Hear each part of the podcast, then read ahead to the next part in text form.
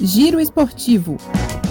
As principais notícias do mundo da bola com Fabrício Farias.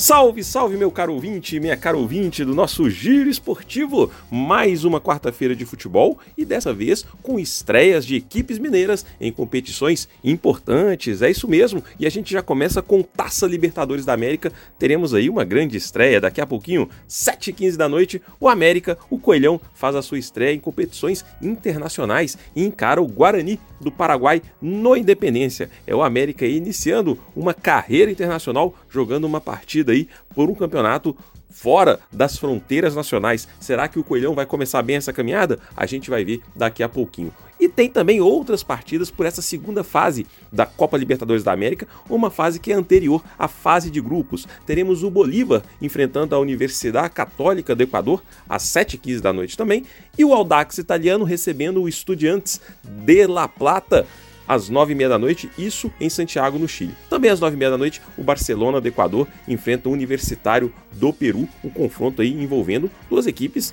tradicionais com muitas participações na Taça Libertadores da América. E hoje é noite também de Copa do Brasil, é Copa do Brasil começando aí a sua temporada 2022 com grandes partidas, partidas interessantes, como por exemplo, a gente tem a equipe do Santos enfrentando o Salgueiro lá no Nordeste às 7 horas da noite. Teremos o Náutico indo visitar o Tocantinópolis às 8 e meia da noite e teremos também o Cruzeiro estreando nessa competição, que o Cruzeiro é aí o maior vencedor da competição com seis títulos da Copa do Brasil. O Cruzeiro estreia hoje às nove e meia da noite contra o Sergipe lá em Aracaju. É isso aí, temporada 2022 já esquentando. A gente com certeza tem muita coisa para curtir nesse ano. Eu vou ficando por aqui e claro, me despeço desejando a todo mundo uma noite de muitas emoções no futebol. De Belo Horizonte para a Rádio Brasil de Fato, Fabrício Farias.